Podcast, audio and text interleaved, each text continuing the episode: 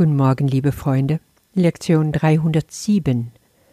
Widerstreitende Wünsche können nicht mein Wille sein. Und wir kehren zu unserem Abschnitt zurück, was ist Christi Wiederkunft? Wir sind angekommen in Paragraph 2 und nehmen da den dritten Satz nochmal extra vor. Da geht es um Vergebung, der Christi Wiederkunft den Weg leuchtet, weil sie auf alles als eins leuchtet. Die Wiederkunft Christi, haben wir schon gesehen, ist ein kollektives Ereignis, was kommen wird, wenn alle Geister als eins leuchten. So kannst du dir das vorstellen, aufleuchten. In dieser Erkenntnis. Das scheint noch sehr weit weg und gar nicht konkret. Aber was es konkret macht, ist, wenn wir uns tatsächlich darauf vorbereiten, indem wir uns klar machen, Vergebung geht dem Ganzen voraus. Vergebung ist der Wegbereiter für das Einssein. Warum erleben wir das jetzt noch nicht? Weil auf der anderen Seite von Vergebung das steht, was wir in unserer Welt so sehr leben. Und das ist Erfüllung und Veränderung außerhalb von uns. Wir sind doch alle damit beschäftigt, Dinge nachzujagen, die wir meinen zu brauchen, nötig zu haben und damit unser Glück vollkommen sein kann. Egal was es ist, im zwischenmenschlichen Bereich, aber auch mit Gegenständen oder Erlebnissen. In dir drinnen, in mir drinnen, da liegt alles, was schon bereit ist, um das Höchste erleben zu können.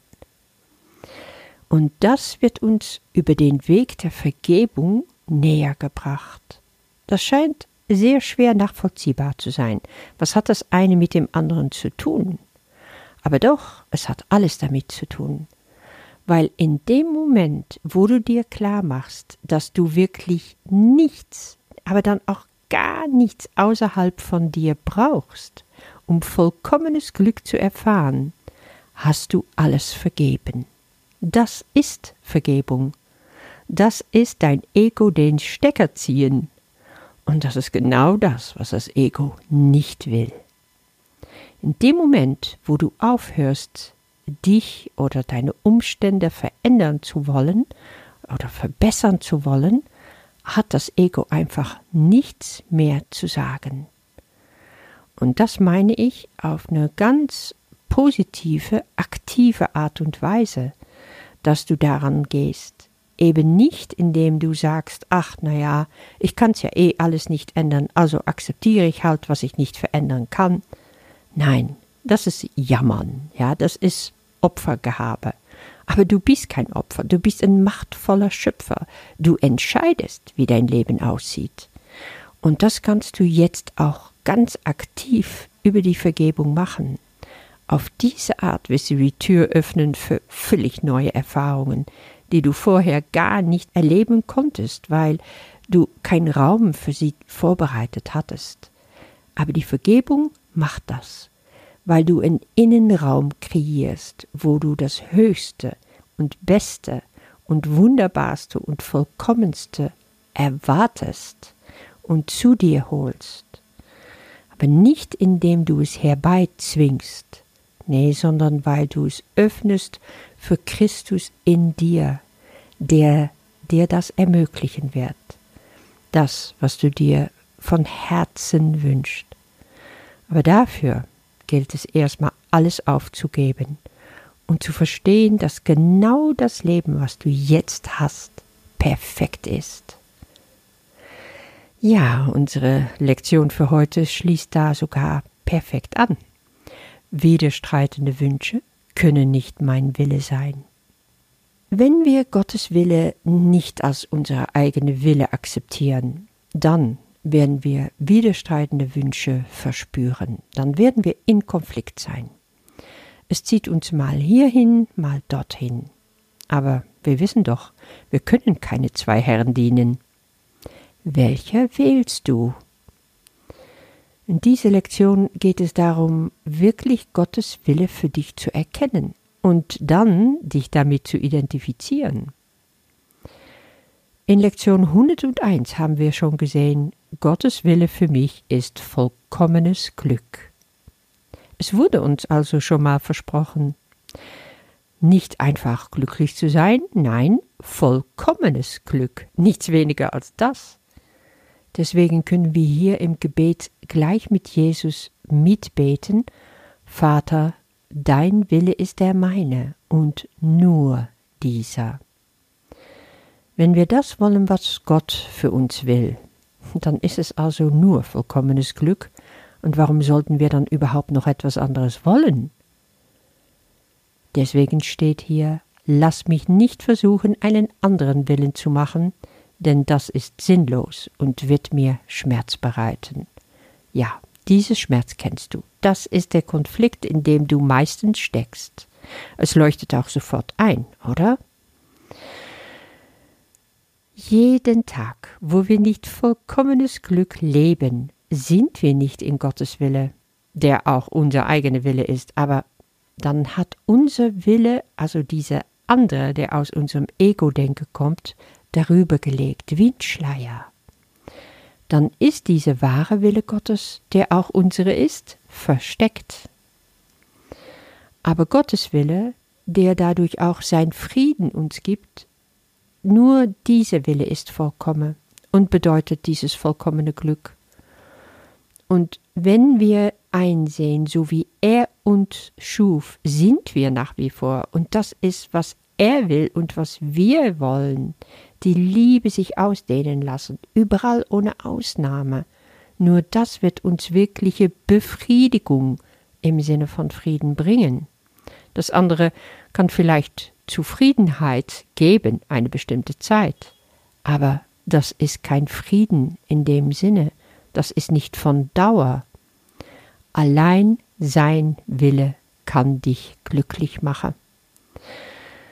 Du hast vielleicht oft ein kleines Teufelchen auf deine Schulter und der flüstert dir ein: Was du willst, ist doch ein Auto oder aufregender Sex, ein Traumhaus, Besitz, Ansehen, Erfolg.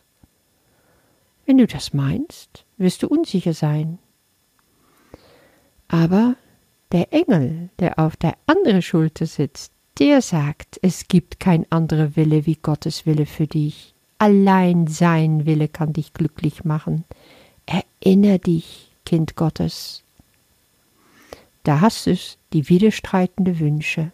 Du bist in Konflikt und dieses Konflikt ist so alt wie die Menschheit.